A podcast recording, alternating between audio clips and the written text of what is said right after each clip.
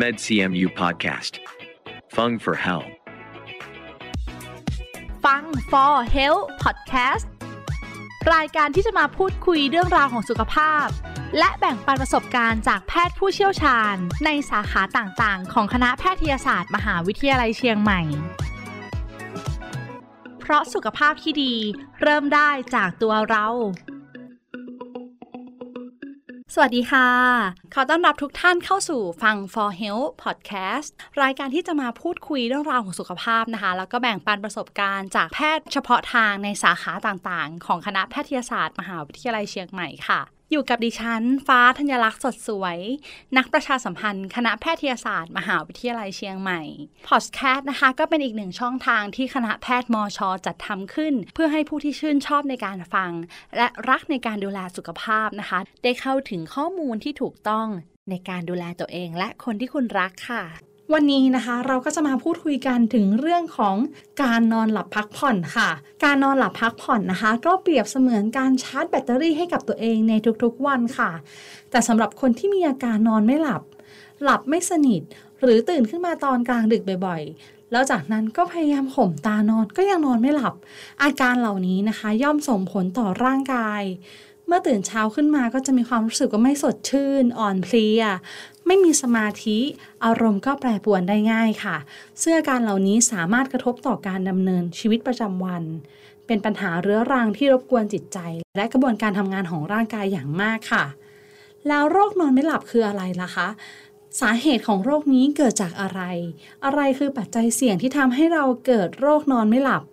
แล้วถ้าเกิดมีอาการเป็นโรคนี้ รักษาโดยวิธีไหน ซึ่งวันนี้นะคะ อาจารย์หมอก็จะมาพูดคุยกับเราถึงเรื่องนี้กันค่ะ ขอต้อนรับรองศาสตราจารย์นายแพทย์ธีรกรธีรกิติกุล หัวหน้าหน่วยระบบการหายใจ เวชบำบัดวิกฤต และภูมิแพ้ ภาควิชาอายุรศาสตร์ และท่านยังเป็นหัวหน้าศูนย์วิเคราะห์สุขภาพการนอนหลับ ศูนย์ความเป็นเลิศทางการแพทย์ คณะแพทยศาสตร์ มหาวิทยาลัยเชียงใหม่อีกด้วยค่ะ สวัสดีค่ะ ครับสวัสดีครับ ค่ะ ก็อย่างที่เกรินเข้ารายการเลยนะคะ วันนี้เราจะได้มาพูดคุยถึงเรื่องการนอนค่ะ ใครที่คิดว่าการนอนเป็นเรื่องเล็กๆจริงๆ แล้วการนอนเป็นโรคได้ด้วย ก็คืออาการนอนไม่หลับนั่นเอง อยากจะให้คุณหมอเล่าให้พวกเราฟังว่าโรคนอนไม่หลับคืออะไร อาการจะเป็นยังไงบ้างค่ะครับสวัสดีครับก็คือจริงๆ แล้วการนอนเนี่ยถือเป็นช่วงเวลาที่สำคัญของชีวิตค่ะ นะครับ คนเราเนี่ยใช้เวลาประมาณ 1 ใน 3 ของชีวิตนะครับหมดไปกับการนอนค่ะคนอาจจะมองว่าโอ้โหเสียไปตั้งหนึ่งใน 3 ก็เสียประโยชน์สิแต่จริงๆแล้วต้องอย่าลืมว่า 1 ใน 3 ของชีวิตเนี่ยเป็นเวลาที่มีคุณค่า เพราะว่าร่างกายเราเนี่ยใช้เวลาในส่วนเนี้ยในการซ่อมแซมพักผ่อนแล้วก็ปรับปรุงนะครับสทั้งระบบการทำงานของอวัยวะต่างๆ นะครับค่ะแล้วก็ในส่วนของเออจิตใจความคิดสมองอารมณ์เนี่ยก็ได้รับการพักผ่อนด้วยเพราะฉะนั้นถ้าหนึ่งในสามตรงเนี้ยเวลาตรงเนี้ยขาดหายไปก็คือไม่ไม่เพียงพอค่ะหรืออันที่สองก็คือว่ามีเวลานอนแต่การนอนนั้นไม่ได้คุณภาพก็คือหลับหลับตื่นตื่นเนี่ยเราก็จะไม่ได้ใช้เวลา ในส่วนนี้อย่างคุ้มค่าสำหรับการฟื้นฟูสภาพทางร่างกายและจิตใจนะครับ ซึ่งจริงๆ มันมีกลไกทางวิทยาศาสตร์ที่อธิบายได้ลึกซึ้งมากๆเลย แต่ว่าผมพูดเป็นคำพูดง่าย ๆ ก็คือว่าเนี่ยช่วงเวลาช่วงนี้เป็นช่วงเวลาที่เราต้องให้กับร่างกายนะครับ อย่าได้ไปปัตตนีหรือว่าไปประหยัดมันนะครับ ได้ฟังคุณหมอพูดแบบนี้ทำให้เราได้เห็นความสำคัญของการนอนหลับ มีการทำให้ร่างกายได้ฟื้นฟูตัวเองจริง ๆ แล้วก็ส่งผลต่ออารมณ์อีกด้วย ค่ะ แล้วอย่างเงี้ยค่ะสำหรับคนที่นอนไม่หลับค่ะอาจารย์หมอคะสาเหตุของโรคนอนไม่หลับแท้จริงแล้วเกิดจากอะไรได้ครับบ้างคะ จริง ๆ การการนอนไม่หลับเนี่ยถ้าเราแบ่งง่าย ๆเลยนะฮะก็มี 2 ประเภทก็คือประเภทที่เริ่มต้นการหลับยากค่ะนะครับก็คือเข้าไปถึงหมอนและไม่ยอมหลับ กิกับอีกประเภทหนึ่งก็คือหลับได้เมื่อหัวถึงหมอนแต่มักจะไปตื่นกลางดึกนะครับมันเป็นลักษณะของตื่นทีหลังนะครับ ซึ่งจริงๆก็จะมีสาเหตุของโรคที่แตกต่างกันไปนะครับ ก็โดยทั่วไปแล้วเนี่ยเราจะบอกว่าการนอนไม่หลับอนุญาตให้เป็นนานเท่าไหร่ถึงค่อยมาพบแพทย์ค่ะก็จริง ๆแล้ว ก็ถ้าเป็นการนอนไม่หลับที่เป็นเหตุเฉียบพลันเนี่ยหมายถึงว่าอ่าโอเค ช่วงนี้เรางานยุ่งเรามีความเครียดมีสิ่งที่เข้ามากระทบกระเทือนเรานะครับ ทั้งทางจิตใจหรือว่าทางร่างกายเนี่ยก็อย่าปล่อยให้มันยืดเยื้อนานเกินไปนะครับค่ะเขาบอกว่าถ้าการการนอนไม่หลับในช่วงประมาณไม่เกินหนึ่งเดือนเนี่ยก็ก็คงพยายามแก้ไขสาเหตุ ซึ่งส่วนใหญ่คนไข้จะมองออกส่วนคนไข้มักจะจำได้ว่า เออ หรือว่าเจ้าตัวเนี่ยมักมักจะระลึกได้ว่ามีอะไรเข้ามาในช่วงนี้แล้วทำให้เขานอนไม่หลับค่ะก็ก็ควรจะรีบจัดการให้มันหมดไปนะครับ แล้วก็ถ้าไม่สามารถจัดการให้หมดหมดไปได้เนี่ยก็อาจจะต้องมาปรึกษาแพทย์ แล้วแพทย์ก็คงจะต้องช่วยคนไข้ในการประคองให้ให้สิ่งเหล่านี้ผ่านไปได้นะครับพูดง่ายๆว่าให้จบภายในหนึ่งเดือน แต่ทีนี้ถ้ามันนานไปกว่านั้นเน่ะเช่นนานมากกว่า 3 เดือนไปแล้ว พวกนี้มันจะเป็นเรื่องของกลุ่มอาการนอนไม่หลับเรื้อรังละ ซึ่งก็จะมีโรคที่เป็นสาเหตุ ค่อนข้างจะชัดเจนละนะฮะค่ะเป็นโรคนอนไม่หลับจริงๆละแล้วก็แต่ละโรคเองเนี่ยก็ต้องว่ากันในรายละเอียดพอสมควรละไม่ไม่ได้แก้กันได้ง่าย ๆละค่ะนะครับ เราจะต้องรู้ตัวเองก่อนว่าการนอนไม่หลับของเราเนี่ยเรามีปัญหาหรืออะไรที่เกิดขึ้นกับตัวเรากระทบกับเราในช่วงนั้นหรือเปล่า แล้วก็อย่าปล่อยให้ระยะเวลานี้ยาวนานหนึ่งเดือนสองเดือนสามเดือนอย่างนี้นะคะ การนอนไม่หลับนี่เรียกว่าเป็นอาการป่วยไหมคะคุณหมอจริงๆ การนอนไม่หลับเนี่ยก็ถือเป็นโรคนะครับ ตามค่ะคำนิยามขององค์การอนามัยโลก หรือว่าทางการแพทย์เราก็ถือว่าเป็นโรคค่ะนะครับ แล้วก็เหตุผลก็คืออย่างที่กล่าวไปแล้ว เนื่องจากว่าการนอนมีมีความสำคัญ อันที่สองก็คือมันเป็นสิ่งสะท้อนถึงภาวะไม่ปกติของร่างกายทั้งทางด้านร่างกายและจิตใจ ซึ่งซึ่งก็ต้องไปไปตามหาสาเหตุแล้วก็แก้ไข เพราะฉะนั้นเราเลยเลยถือว่าเป็นสิ่งไม่ปกติครับเพ ราะฉะนั้นก็ต้องปรึกษาแพทย์ พบแพทย์แล้วเมื่อพบว่าตัวเองมีความผิดปกติกับการนอนไม่หลับ ใช่ครับค่ะ หลังจากนั้นล่ะคะอาการของโรคก็ชัดเจนไปแล้วว่าเรามีอาการนอนไม่หลับ คือจริง ๆ แล้วเนี่ยสมมติค่ะในส่วนของความนอนไม่หลับเนี่ยก็มีอาการหนึ่งเนาะแต่ว่าสิ่งที่เราจะต้องสังเกตเพิ่มเติมก็คือว่าเรามีเหตุอะไรที่ทำให้เรานอนไม่หลับ อันที่สองก็คือเรามีอาการอย่างอื่นร่วมด้วยหรือเปล่า ขณะที่เรานอนไม่หลับนะครับ ยกตัวอย่างเช่น สมมุติว่าคนคนคนหนึ่งเนี่ยผมรวดรวดรวดพูดไปถึงเรื่องของสาเหตุของการนอนไม่หลับเลยนะครับค่ะแล้วก็วิธีแก้ไขนะฮะคือสาเหตุของการนอนไม่หลับเนี่ยจริง ๆ มันประกอบไปด้วย 2 กลุ่มใหญ่ ๆ ก็คือกลุ่มที่เป็นเรื่องของมีโรคทางกายค่ะแล้วก็เข้ามารบกวนทำให้เขานอนไม่หลับนะครับ เช่นโรคหลายๆโรคเนี่ยมักจะมีอาการในช่วงกลางคืนเยอะ โรคทางโรคหัวใจโรคทางระบบการหายใจโรคทางเรื่องของการนอนกลนอะไรเงี้ยนะครับ ซึ่งซึ่งพวกเนี้ยก็จะมารบกวนทำให้เขานอนหลับไม่สนิท ซึ่งการแก้จริงๆก็ต้องไปแก้สาเหตุ ไม่ใช่ให้ไปทานยานอนหลับนะครับส่วนอีกกลุ่มหนึ่งเนี่ยเป็นกลุ่มของการนอนไม่หลับซึ่งมีปัญหาซึ่งเกิดจากภาวะทางจิตใจ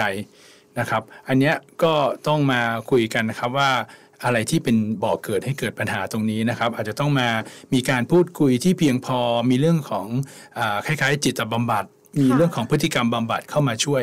นะครับร่วมกับทางคุณหมอเองอาจจะจัดยาช่วยให้นะครับเพื่อให้เพื่อให้เขาหลับได้อันที่จริงก็คือเราควรจะต้องสังเกตว่าเหตุแห่งการนอนไม่หลับของเราคืออะไรก่อน นะครับค่ะแล้วก็ได้พยายามแก้สิ่งนั้นแล้ว แล้วถ้ามันยังคงอยู่เนี่ยก็ต้องมาคุยกับคุณหมอครับ ก็โยงเข้าไปสู่การรักษาแล้วใช่ครับตรงขั้นตอนของการรักษาแล้วก็การวินิจฉัยก็จะเป็นแต่ละเคสไปใช่ไหมคะณครับหมอใช่ะคุณหมอก็คงจะต้องเริ่มจากการซักประวัติก่อนนะครับ ว่าลักษณะของการนอนไม่หลับเนี่ยมันมันมันเป็นยังไงนะครับ อย่างที่บอกตอนแรกว่าง่าย ๆ เลยเป็นกลุ่มที่เริ่มต้นการหลับยากเหลืออนที่สองเนี่ยเป็นกลุ่มที่หลับได้แต่มักจะมีการตื่นกลางดึก หลังจากนั้นก็หลับต่อยากค่ะ นะครับซึ่งซึ่งสาเหตุจะไม่เหมือนกัน คุณหมอก็คงจะมีการซักถึงอาการร่วมด้วยที่สื่อไปทางว่าเขามีโรคอะไรหรือเปล่าที่เป็นเหตุให้เขานอนไม่หลับ เราเรียกว่าโรคผิดปกติจากการนอนหลับแล้วกันพวกนี้จะเป็นโรคที่แสดงอาการตอนกลางคืนตอนที่เราหลับไปแล้ว แล้วก็มาทำให้คนไข้นอนหลับไม่สนิทนะครับ เช่นโรคนอนกลนหยุดหายใจโรคที่มีอาการขากระตุกขณะหลับ โรคที่มีพวกละเมอหรือมีพฤติกรรมต่างๆ ที่เกิดขึ้นหลังจากหลับไปแล้วโรคลมชักขณะหลับอะไรเงี้ย ซึ่งมันก็จะมีอาการที่ผิดปกติให้คู่นอนหรือคนไข้สังเกตได้นะครับค่ะอันนี้ก็ก็จะเป็นเหตุให้เนี่ยเวลาคนไข้มาเจอหมอเนี่ยหมอก็ต้องถามลักษณะอย่างนี้ก่อน ก็เป็นการคัดกรองนะครับจนสุดท้ายเลยก็เป็นเรื่องของการที่เราจะต้องวางแผนการรักษานะครับค่ะถ้าเราเจอสาเหตุว่าเหตุที่ทำให้เขานอนไม่หลับ เป็นโรคหัวใจอะนี่เราก็ต้องว่าเออสงสัยต้องส่งกลับไปหาหมอหัวใจนะครับ แล้วก็แนะนำเรื่องของพฤติกรรมบำบัดต่างๆ ให้คนไข้ไปด้วยนะครับ คือไม่ว่าคนที่จะนอนไม่หลับจากเหตุอะไรเนี่ยการมีความรู้เรื่องพฤติกรรมบำบัดเนี่ยก็จะช่วยให้เขาหลับดีขึ้นทั้งสิ้นนะครับค่ะนะครับ สมมุติเราถามไปละ เจอว่าเป็นโรคทางระบบการนอนหลับชนิดนอนกลนเงี้ยเราก็จะส่งไปเจอคุณหมอทางด้านผู้เชี่ยวชาญเรื่องโรคของการนอนหลับนะครับ แต่ถ้าเราถามแล้วไม่มีโรคทางกายเลย เป็นเรื่องของการนอนไม่หลับ ซึ่งเป็นภาวะทางสมมติมีภาวะทางจิตเวชเช่น ซึมเศร้าอะไรเงี้ย เราก็อาจจะแนะนำให้เจอกับคุณหมอทางจิตเวชอะไรอย่างเงี้ยนะครับ สุดท้ายเลยถ้าเป็นกลุ่มโรคนอนไม่หลับที่เกิดจากพฤติกรรมที่ฝังใจมานานๆ แล้วทำให้เขาเกิดอาการนอนไม่หลับ จนเกิดอาการกลัวการนอนหลับ พวกนี้ก็จะเป็นกลุ่มที่ เหมือนกับเป็นคนที่นอนไม่หลับเป็นส่วนใหญ่อะคือไม่มีเหตุละเหลือแต่เรื่องของพฤติกรรมที่หล่อหลอมมาจนเขาเขากลายเป็นคนนอนไม่หลับ จริง ๆ มันมีชื่อโรคทางภาษาอังกฤษนะครับ แต่ว่าผมอาจจะไม่ได้พูดในในในที่นี้ให้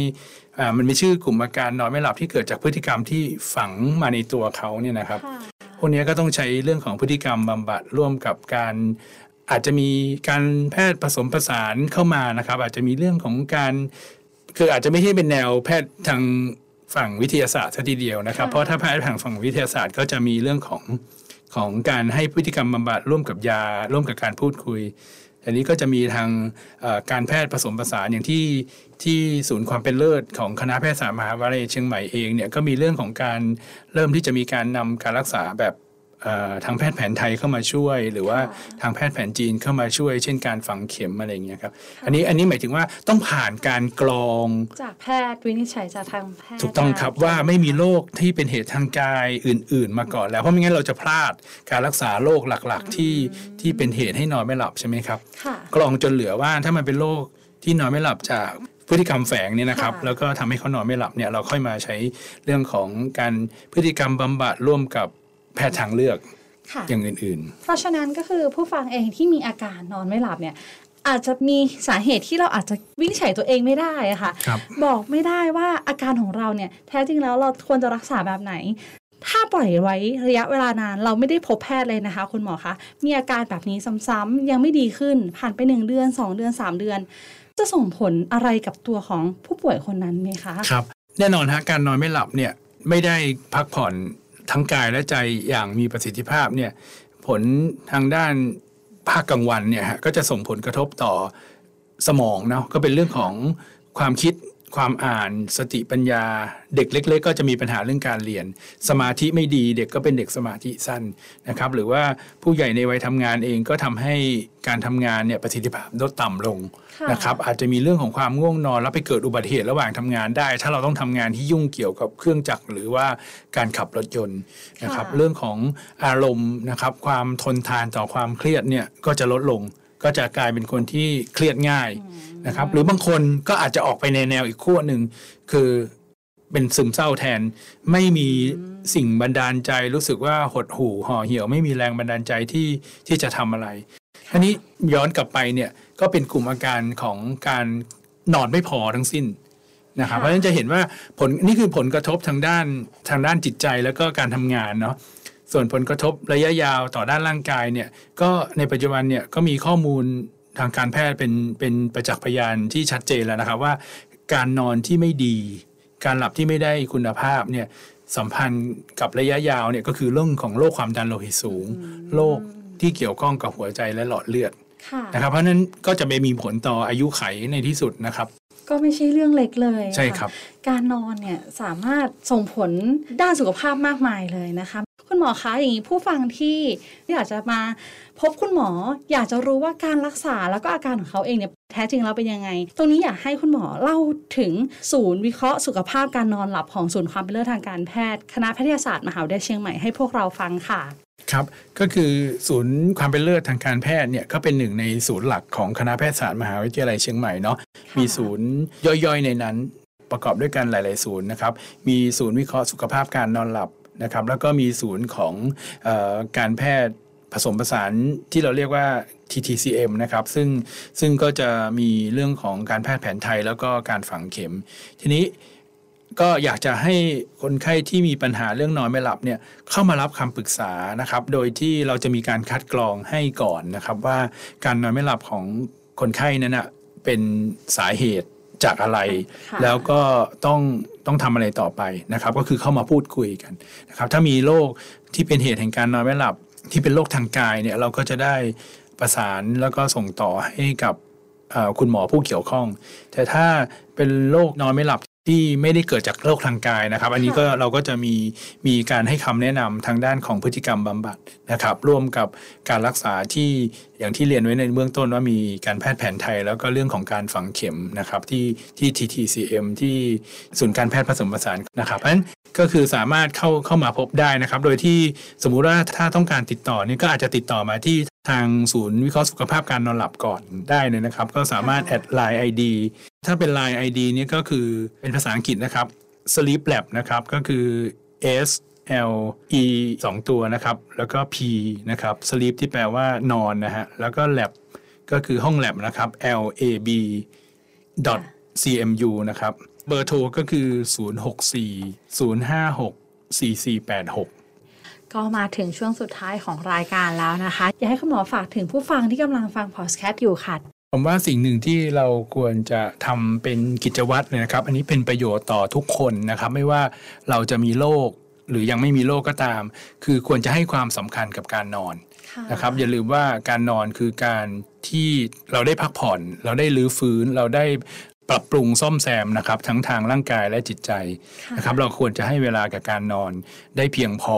นะครับก็คืออย่างน้อยนะครับ ถ้าในผู้ใหญ่เนี่ยเราก็แนะนำว่าอย่างน้อยต้องมากกว่า 7 ชั่วโมงนะครับแล้วก็ในการนอนเองเนี่ยก็ควรจะนอนให้ต่อเนื่อง ไม่ควรมีการตื่นกลารดึกนะครับถ้ามีปัญหาตรงนั้นเนี่ย ก็จะต้องมาปรึกษาแพทย์ แต่ทีนี้ถามว่าในทั่วๆไปเลยเนี่ยเราก็แนะนำว่าถ้าเราจะให้ความสำคัญกับการนอนเนี่ยเราทำอะไรได้บ้าง หลักใหญ่เลยก็คือหนึ่งเราควรจะมีสุขอนามัยที่ดีของการนอนนะก็คือ เราควรจะมีเวลาที่เข้านอน และเวลาที่ตื่นที่เป็นเวลา นะครับ เราไม่ควรถ้าถ้าเราไม่มีตรงเนี้ยเราก็เหมือนไม่มีวินัยค่ะเราก็เหมือนกับสุขอนามัยหลายๆอย่างที่เราเราเฉยไฉไปเรื่อยๆนะครับ เพราะฉะนั้นเราควรจะมีเวลาเข้านอนที่ตรงเวลา เวลาตื่นที่ตรงเวลานะครับ พยายามนะครับ พยายามอาจจะมีนาฬิกาปลุกช่วยนะครับ แต่ก็ไม่ใช่ให้นาฬิกามาเป็นตัวเครียดเรานะฮะอันที่สองก็คือเรื่องของการที่ เตรียมตัวเองก่อนเข้านอนให้ดีนะครับว่าเราทำยังไงที่เราจะไม่เข้านอนดึกนะครับเราไม่ดื่มกาแฟคาเฟอีนในช่วงค่ำช่วงเย็นเนาะแล้วก็สภาพแสงในบ้านเนี่ยก็ควรจะต้องไม่สว่างจ้าเกินเกินไป แล้วก็กิจวัตรต่างๆ ก็ควรจะลดระดับลงเพื่อเพื่อพร้อมเข้าสู่การนอนนะครับค่ะนะครับไม่ใช่เอ่อดูทีวีดูหนังตื่นเต้น หรือว่ามาออกกำลังกายอะไรกันตอนหลังทุ่มสองทุ่มไปแล้วอะไรอย่างนี้นะครับค่ะเพราะว่าเพราะเราต้องเตรียมตัวว่า ประมาณสามทุ่มเนี่ยเป็นเวลาธรรมชาติที่คนเราควรจะง่วงแล้วก็เข้านอนได้แล้ว อันที่สามก็คือว่าเราควรจะเข้าสู่ห้องนอนหรือเตียงนอนเนี่ยต่อเมื่อเราง่วงนะครับ บางคนเนี่ย ยังไม่ทันง่วงก็ขึ้นไปบนเตียงแล้วอันไหนหมอบอกให้เข้าเป็นเวลาใช่ไหมงั้นฉันเข้าไปก่อนเลย เพราะเดี๋ยวทันเวลาแล้วถึงเวลาแล้วฉันจะไม่หลับอะไรใช่ค่ะหมอบอกว่าให้เข้าตรงเวลาค่ะก็เลยเอางานไปนั่งทำเอาโทรศัพท์มือถือไปนั่งเล่นเอาเอาแล็ปท็อปหรือว่าโน้ตบุ๊กไปนั่งพิมพ์อยู่บนนั้น อันนี้อันนี้ไม่แนะนำเพราะว่าเราบอกว่าถ้าเราไปทำกิจวัตรต่างๆ บนเตียงเนี่ย มันแล้วเราไม่หลับเนี่ยนะครับมันทำให้เกิดความเคยชินที่พอเราไปถึงเตียงแล้วบางทีเราไม่หลับ อันนี้มันจะเป็นปัญหาระยะยาวปลูกฝัง เพราะบ่มไอสาเหตุการนอนไม่หลับอันอันที่ผมกล่าวถึงตอนแรกครับว่าเป็นเรื่องของพฤติกรรมที่หล่อหลอม จนทำให้นอนไม่หลับ คนประเภทนี้ก็คือเข้าไปในห้องก็ไม่หลับ แล้วเดี๋ยวพอวันหลังเนี่ยพอถึงเวลาเนี่ยก็จะไม่หลับแล้วพอเดินเข้าห้องไปก็เกิดอาการ กลัวการนอนไม่หลับค่ะนะครับ เกิดอาการกลัวการนอนไม่หลับนอนแล้วก็ปิดก็ปิดไฟแล้วนี่หมอบอกให้ปิดไฟ แต่แล้วปิดไฟก็จ้องนาฬิกาอะไรเงี้ยครับแล้วก็คอยคอยจ้องว่าทำไมตัวเองจะไม่หลับ อันนี้ก็จะหล่อหลอมเป็นพฤติกรรม แล้วความกลัวการนอนไม่หลับก็จะเป็นตัวกระตุ้นเป็นความเครียดอย่างหนึ่งฮะก็จะกระตุ้นให้เราตื่นค่ะนะฮะนั้นต้องต้องหลีกเลี่ยงให้มันไม่เป็นพฤติกรรมหล่อหลอม ของการนอนไม่หลับชนิดเนี้ยด้วยการที่เราจะไม่เข้าไปในห้องจนกว่าเราจะง่วงค่ะและเราจะไม่เข้าไปโดยที่ไม่ง่วงแล้วไปนั่งทำอะไรบนเตียงนะครับ เป็นข้อมูลที่ดีมาก ๆ เลยครัค่ะบทำให้เราได้นำไปปรับใช้ในชีวิตประจำวันจริงครับๆถึงเรื่องของการนอนนะคะสำหรับวันนี้เวลาหมดแล้วค่ะ ต้องขอขอบคุณรองศาสตราจารย์นายแพทย์ธีรกรธีรกิติกุล หัวหน้าหน่วยระบบการหายใจ เวชบำบัดวิกฤต และภูมิแพ้ ภาควิชาอายุรศาสตร์ และหัวหน้าศูนย์วิเคราะห์สุขภาพการนอนหลับ ศูนย์ความเป็นเลิศทางการแพทย์ คณะแพทยศาสตร์ มหาวิทยาลัยเชียงใหม่อีกด้วยค่ะ ต้องขอขอบพระคุณมากๆเลยนะคะ สวัสดีค่ะ ครับ สวัสดีครับ และขอขอบคุณผู้ฟังทุกท่านที่อยู่ด้วยกันตรงนี้ค่ะ นอกจากนี้นะคะ ผู้ฟังยังสามารถติดตามข่าวสารของคณะแพทยศาสตร์ มหาวิทยาลัยเชียงใหม่ ได้อีกหลากหลายช่องทางค่ะ ไม่ว่าจะเป็นบนเว็บไซต์ Facebook YouTube Twitter Telegram Instagram Podcast เพียงพิมพ์คำที่ช่องค้นหาว่า med cmu นะคะ med cmu เพียงเท่านี้ค่ะ ก็จะมีข้อมูลเกี่ยวกับการดูแลสุขภาพอีกมากมายเลยค่ะ สำหรับวันนี้นะคะ ต้องลาทุกท่านไปก่อน ครั้งหน้าจะเป็นเรื่องอะไร อย่าลืมติดตามกันต่อนะคะ สวัสดีค่ะ MedCMU Podcast. Fung for Health. เพราะสุขภาพที่ดี เริ่มได้จากตัวเรา